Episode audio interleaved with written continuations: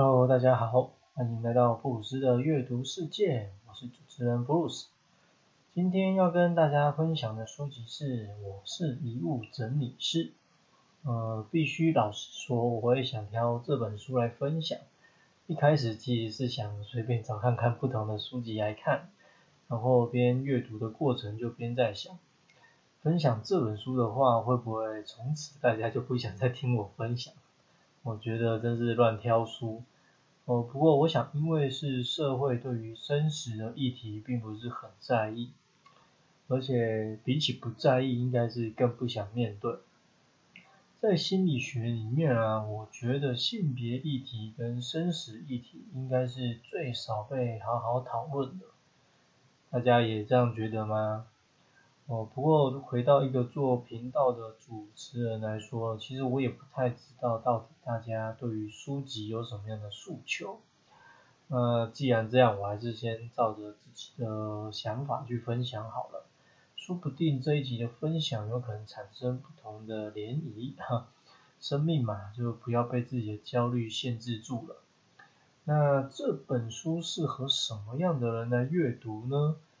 这个答案我想要留到最后再来说，那就先开始来分享吧。整本书呢，大概可以分成两个部分，前半段是作者分享自己到了整理现场的小故事们，比较像是自己的体悟为出发点。那后半段呢，就加入了一些有跟别人互动的情节，这时候的感触又不太一样。那这边想要先说，觉得作者应该是一个蛮敏锐又感性的人。我这句话的意思是说，在整本书里面啊，几乎每一个故事都可以有作者的观察、作者的思维、作者的内心对话。然后里面其实有很多很多，我觉得可以变为名言警句的内容。我就是把世间发生的事情啊，他从生死的角度出发去形容。要说，如果这是一个单纯做特殊清洁工作的人写出来的文笔，我觉得也太细腻了。不过在作者的背景介绍有提到，他大学是主修诗文创作的。我为了成为专职作家后，就跑到山里面居住。那这时候我就很想用前几集有聊过的内向者的优势来说，我觉得作者应该也是一个比较内向的人吧。我如果不是这样的特质，应该很难产出这种内容的一本书。所以如果有机会，还真想跟他说一声谢谢，因为我可以让我透过阅读来稍微了解关于遗物整理师的日常跟工作场合。从开头的序啊，就可以感受到作者对于这份工作还有离去的人给予相当大的尊重。啊，或许是跟生命有关。哦，也有可能死者为大。作者每到一个受委托的现场，透过他的眼睛把一切看过一遍之后呢，就会靠着他的经验跟现场留下的状况，去推敲离去之人的状态。呃，当然一切都不可能得到真正的答案。呃，如果有机会的话，特别是那些选择要自杀的人出现，呃，自己是不是可以就伸出援手去帮忙呢？呃，接下来想要先跟大家分享两段文字。呃，第一段是那样善良正直的心性，为何不能留给自己呢？或许这是这样正直的心，反而成为锋利的针，不断强迫的刺向自己吧。嗯，在心理学啊，有个名词叫回射。意思是说，想要对别人做的事情，最后会选择回过头来对自己说。举例来说，本来是想要责骂别人的话，那最后因为说不出口，就选择是变成自责。那把这样的言语换成行为来说，也就是换成对身体上的伤害，应该也是说得过去的。那还有另外一种状态是说，我们叫它为转移。意思是说，本来要对 A 发泄的情绪跟想法，那变成对以相对位置来说比较 B 低的 B 的身上。举例来说，你本来想要对你的长官或同事抒发你的情绪跟想法，就觉得这样真是太糟糕了。但是因为说不出口嘛，哈，所以最好回家的时候就转嫁到小孩啦，或是宠物的身上。可是呢，还是会有就是那么善良的人，他就是连这种事情都舍不得做，也就是也不想要转移，就只好回社啦。哦，那因为找不到合适的出口去宣泄自己的情绪，也不愿意以大欺小的话，那不自己消灭自己还能怎么办呢？可是人为什么要对自己这么残忍跟辛苦呢？是吧？我这段文字呢，在这边我觉得想要送给目前在人生道路上觉得比较辛苦，又暂时找不到出口宣泄的你。呃，我们没有办法控制别人要不要对自己好或不好，但我们要记得一定要对自己好啊。第二段想要分享的文字是：穷困的人似乎大多是独自离开人世。越贫穷，似乎就会越孤独。贫穷和孤独就像形影不离的老朋友，总是肩并肩在这世界游走。呃，确实，在作者分享的经验里，有很多时候的当事人都是一个人居住的，然后生活的环境也不是很好。呃，像是租房的状态啦，或者是家里充满了垃圾，然后收集了很多很多的东西等等。我觉得这个状况会让家觉很感慨。呃，好像就是如果你没有很足够的名跟利，嗯，似乎就没有资格好好享受人生啊，然后就不能一直想要休息。你必须要一直很努力，很努力，然后非常的努力。才有机会换来那么一点点的被人家的尊重，或是人家想要跟你有所往来。但是大家有没有这样想过？你现在的选择可以保证是最好的吗？当然，肯定也有人会觉得，那你怎么保证我换的会更好，而不是更差呢？在这边啊，我想要提出的分享是。如果你是发自内心的满意现况，那我想这个选择应该就蛮好的。但如果你其实是比较委曲求全的，嗯，这应该就有讨论的空间了。我眼里面只有名利的人，我们也不能说是不好，确实看上去他们的日子好像过得也挺好的。但我觉得，如果不是有很强大的心理素质的话，嗯，那这个。看看就好，毕竟要有很多的名利在身上背负着，也不是一件太简单的事情。那前面有讲到，因为书本大概可以分前后半段嘛，前半段大概就是小故事们，所以大家如果有兴趣可以去找书来看。接下来就跟大家来分享书本的后半段。那如果你手边后来有找到书的话，以书本的序来说，大概是属于第二章的部分。那从这边开始呢，就更能贴近关于从事这份工作时会遇到什么样的社会眼光，还有作者采取的回应跟互动。作者提到啊，在遗物整理师这个工作职业类别，呃，在韩国也一直到了二零一八年。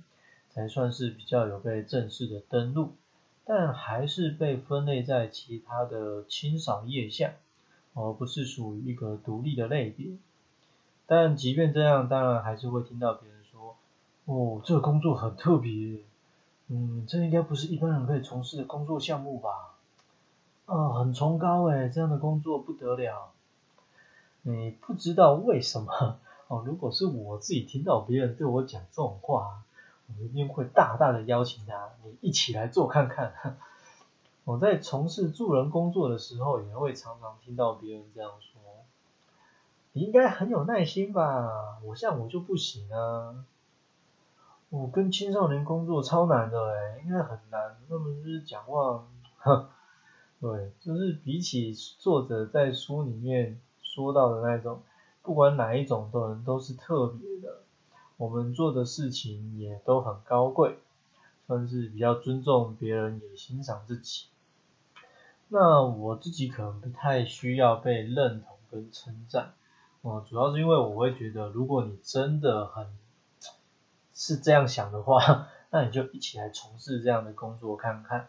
哦，反正助人工作都一直蛮缺人的，而且我觉得从事这份工作需要专业知识的累积以外，其实最简单的还是要有想要助人的心呐。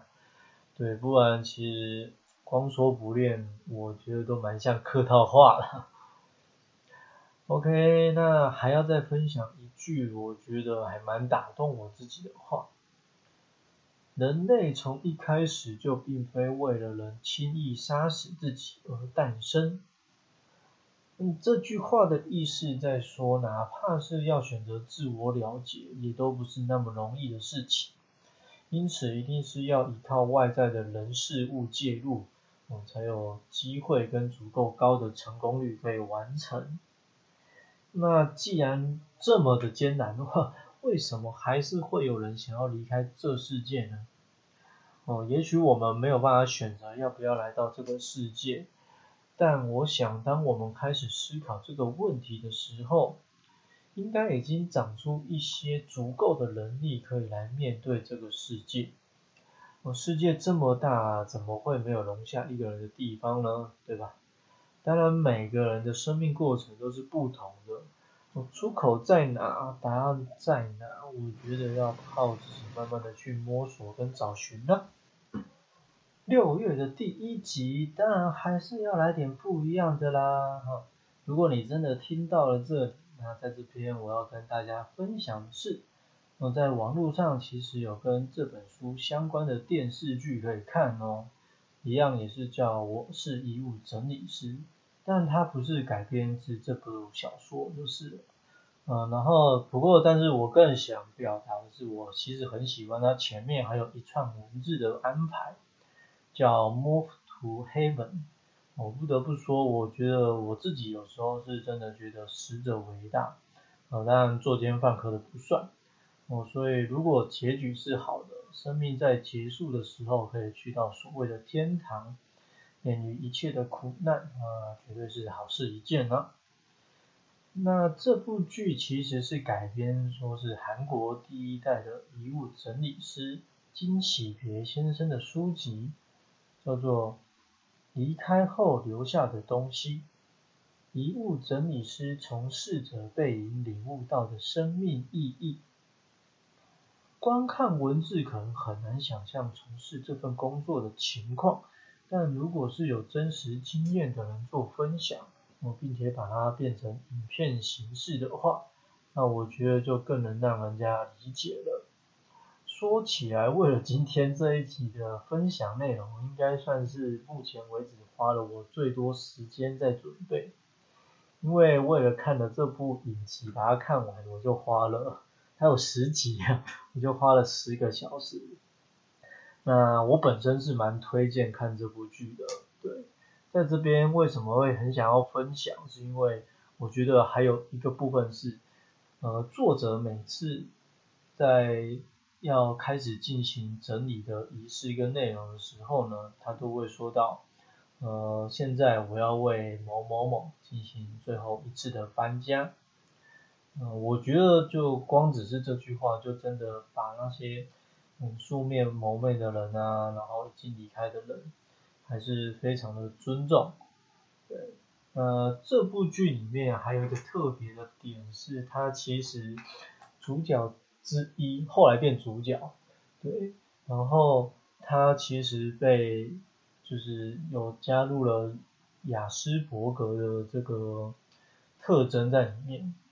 呃，当然不是说一定要有。雅斯伯格的症状的人来做遗物整理师，才有可能达到影片里面的效果。因为我觉得只要你够用心也是可以，对。但只是他，大家知道，就是当你有一个东西丢进去的时候啊，呃，看事情就会比较特别一点，对。所以我想要讲的是，呃，还是那句话，只要你够用心，其实应该是可以做到的。只是影片刻意加入了这个特征就是了。那当然就是之前也有讲过嘛，就是如果你跟我一样都是比较需要靠图像或影片模式才能记住跟理解东西的话，那看书可能看不是很懂，可以就是从这部剧去看看遗物整理师会遇到的日常状况跟他们所做的反应。好啦，今天的分享内容就到这边喽。嗯，最后哈，呃，前面有提到。什么样的人适合读这本书呢？或是什么样的人适合看这部剧呢？我自己是这样认为的，就是第一，当然就是你想要了解这份产业的人，当然可能不完全一样，但是还是可以稍微看看别人的经验跟想法。另一个是我觉得你想要好好活在这世界上的人。或者是说想要从生死角度去看待事情的人，我自己不是一个很喜欢推崇比惨的，但有时候生命嘛，就是没有比较，没有伤害。以前啊，大家都会说一句话，说看看别人，想想自己。那在生命面前，我觉得这句话是很适合拿出来分享。我从别人的经验啊跟状态，其实可以让我们从中学习反思，去看看关于知足、惜福、感恩这些议题。呃，只要有能力可以做思考的人，我相信应该都可以从中获得不少。下一集预告，哈要来跟大家分享一本是智商心理师出的书，嗯，这本书也是韩国的书。呃，书名是《女儿是吸收妈妈情绪长大的》，嗯，听起来应该也是蛮直接的书名啊。这本书的内容就是围绕在妈妈跟女儿的角色互动，那我觉得它蛮值得阅读的，但它没有比较好读。OK，如果你有兴趣的话，可以先去预约来看，或者等我来跟你聊聊。我是 Bruce。下次见哦。